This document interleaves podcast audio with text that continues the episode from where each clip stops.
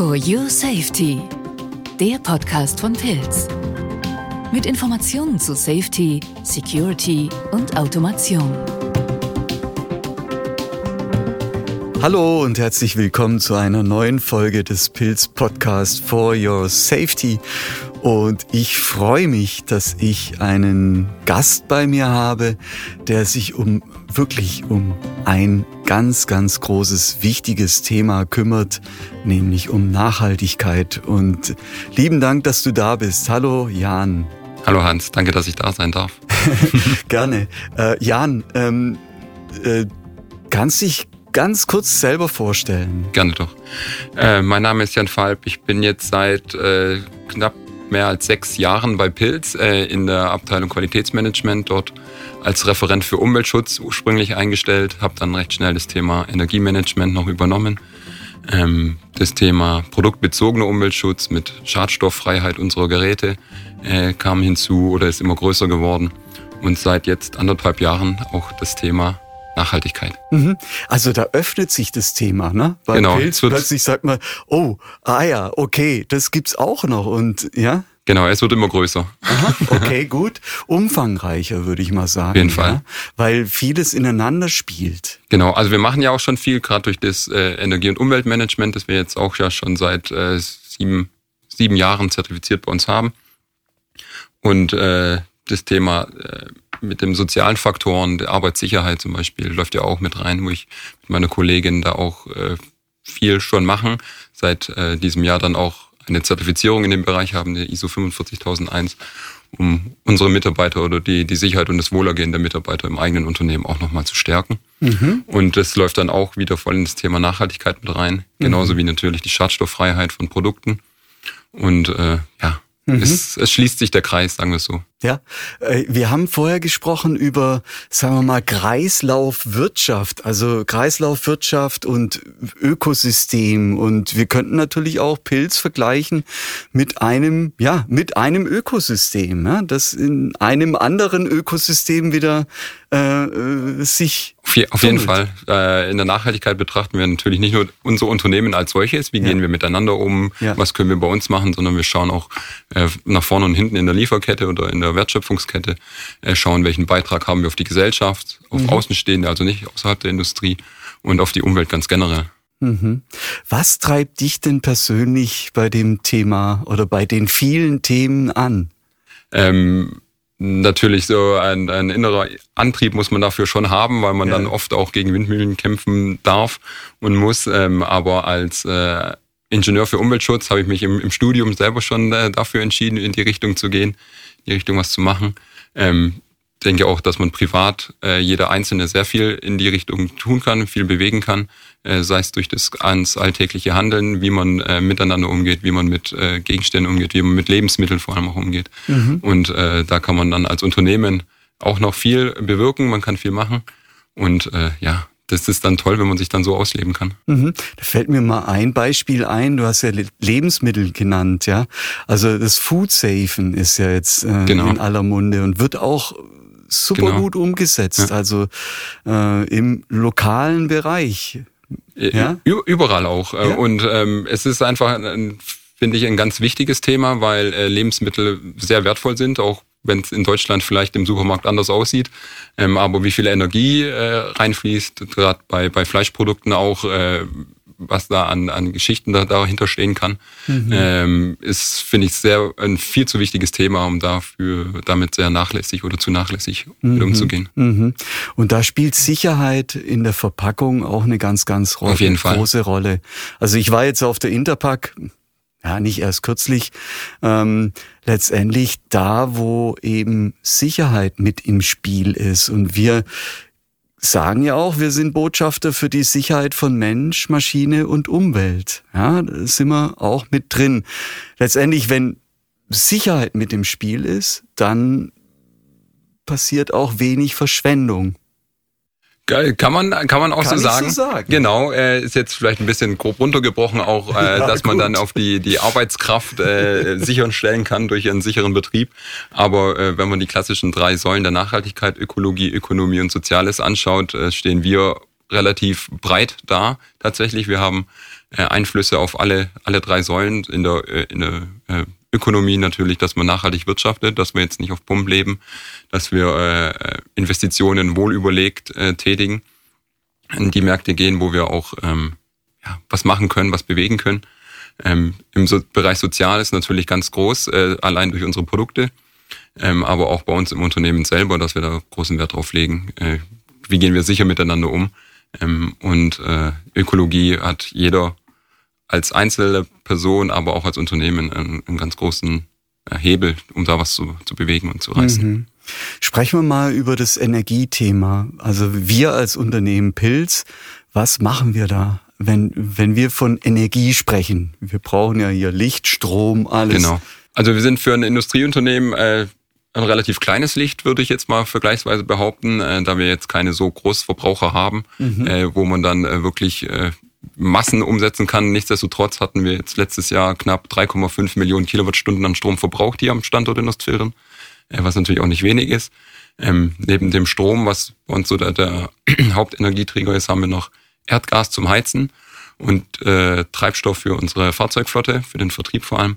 Und dies sind die drei klassischen Themen, wo man im letzten Winter jetzt auch gemerkt hat, dass man da den Hebel auch ansetzen kann, weil es dann auch wirtschaftlich gerade ganz schnell ganz viel gebracht hat. So konnten wir zum Beispiel durch die Einsparungen, die wir in der Raumlufttemperatur zum Beispiel durchgeführt haben, letztes Jahr 41% an Erdgasverbrauch im Vergleich zum Vorjahr einsparen. Mhm. Und das ist sind so die Wege, wo man dann auch im Geldbeutel jetzt stärker feststellt als vorher. Und dass wir da vielleicht auch auf dem in Zukunft mehr auf Richtung nachhaltige Energieerzeugung gehen sollen. Wir haben jetzt seit letztem Jahr auch Ökostrom hier am Standort eingekauft. Sprich, da ist unsere Treibhausgasbilanz schon mal deutlich verbessert worden. Und da müssen wir einfach schauen, wo wir unsere Hebel am besten setzen können, wo wir am meisten reißen können, um dann in Zukunft uns auch weiter zu verbessern. Mhm. Also es ist ein ongoing, also es ist ein Prozess, der weitergeht. Ne? Der hört auch nie auf. Also es geht immer weiter. Der Hebel wird vielleicht kleiner mit jedem Schritt. Man muss vielleicht Optimierungsmaßnahmen mehr suchen als jetzt die offensichtlichen Themen, die man direkt angehen kann. Haben wir jetzt auch im Energie- und Umweltmanagement gelernt bei uns, dass man jetzt, weil man dort auch verpflichtet ist, sich fortlaufend zu verbessern, wie es im Normtext heißt, da zu schauen, wo können wir jetzt noch was machen, um dann aber auch die Wirtschaftlichkeit nicht aus den Augen zu verlieren. Mhm. Um jetzt 10 Kilowattstunden einzusparen, dann einen unverhältnismäßig großen Invest zu tätigen, ist dann natürlich auch nicht nachhaltig. Mhm. Hat viel was mit Eigenverantwortlichkeit zu tun? Auf jeden Fall. Jeder Mitarbeiter kann da seinen Beitrag leisten, sei es jetzt einfach nur den Rechner abends runterfahren, die Bildschirme ausstellen, das Fenster nicht aufreißen, wenn gerade gekühlt oder geheizt wird. Mhm. Wenn man es unbedingt braucht, dann kurz Stoßlüften und nicht den ganzen Tag auf Kipp. Sind die klassischen Energieverschwendungen. Und da kann sich jeder an seine eigene Nase auch immer fassen. Und aber das ist auch immer ein Lernprozess für jeden und man kann immer schauen. Wir versuchen zu unterstützen, wo es geht. Und bei Fragen sind wir dann sowieso immer gerne hilfsbereit auch zur Stelle. Mhm. Also es ist ein Miteinander, ne? Und füreinander. Letztendlich, ich mache immer das Licht aus im Besprechungszimmer. Das ist sehr vorbildlich von dir. Ich gehe immer rein, sag, oh, es sitzt keiner drin, mach mal das Licht aus hier. Gut, was gehen wir in die Richtung Produkte, Produktherstellung. Wir sind ja, ich sag auch immer, wir sind schon in Manufaktur. Ja? Also wir bauen elektronische Geräte, außer jetzt Software, die wir entwickeln.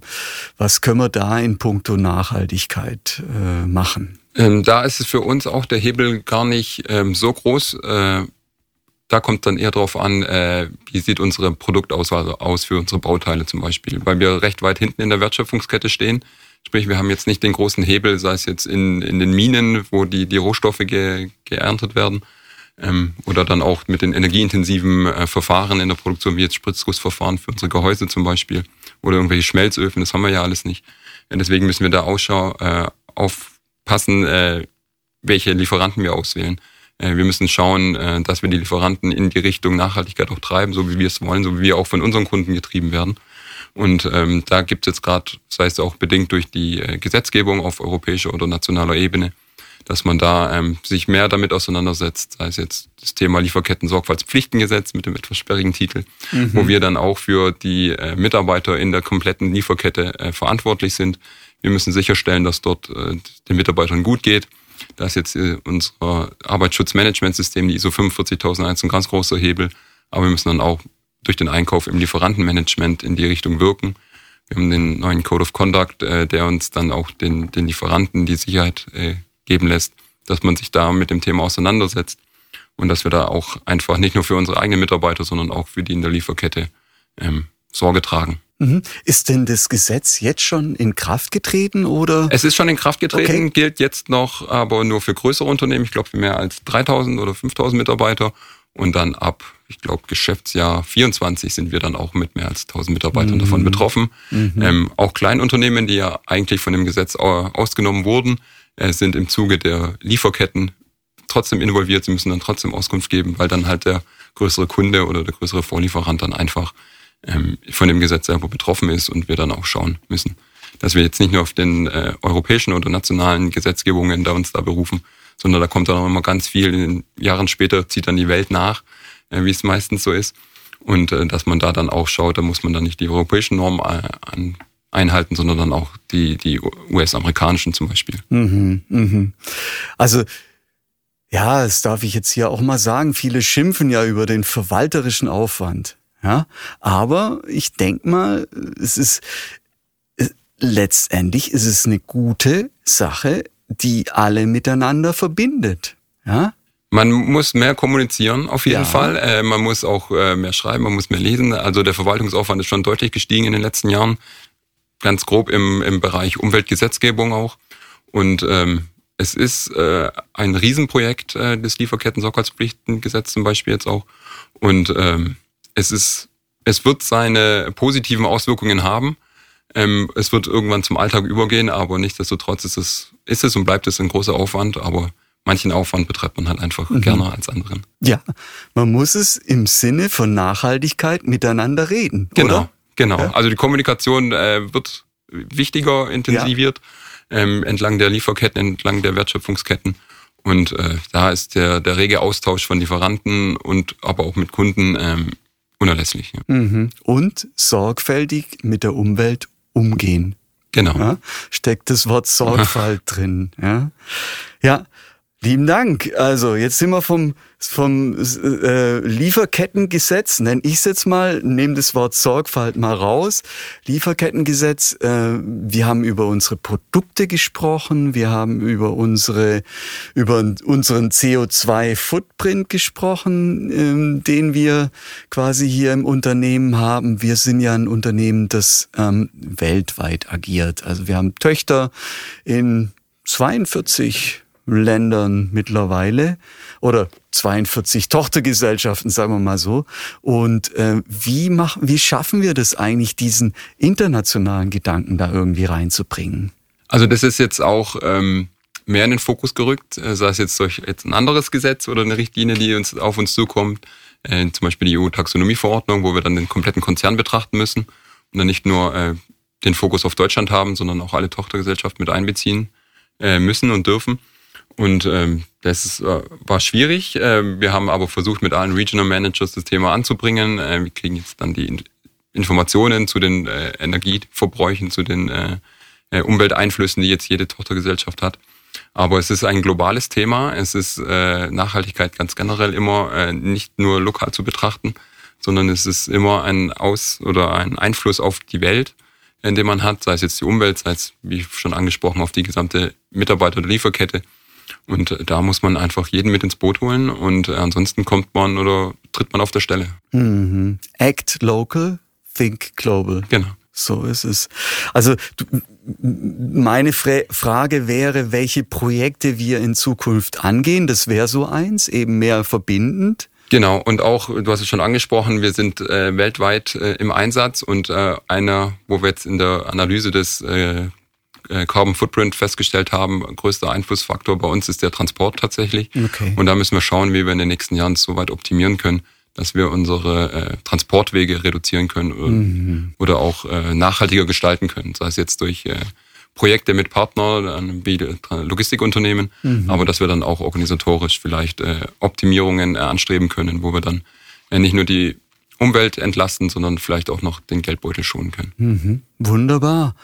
Vielen lieben Dank, Jan. Meine abschließende Frage an dich: Was bedeutet für dich Sicherheit jetzt im Zusammenhang mit Nachhaltigkeit? Dass wir auch und den nachfolgenden Generationen noch eine lebenswerte Welt hinterlassen können, dass wir die Ressourcen so weit schonen, so weit im Kreislauf fahren, wie es nur möglich ist, und dass wir da einfach den nachfolgenden Generationen auch die Möglichkeit geben, sich mit den vorhandenen Ressourcen, die sie dann noch haben, zu verwirklichen können. Wer weiß, was die Zukunft da noch bringt. Mhm. Weil wir leben ja eigentlich auf einem Raumschiff, ne? Genau. Der Erde. So ist es, ja. Vielen lieben Dank, Jan, dafür, dass du da bist und über das Thema Nachhaltigkeit gesprochen hast. Ich danke euch fürs Zuhören und wir sagen Tschüss. Tschüss.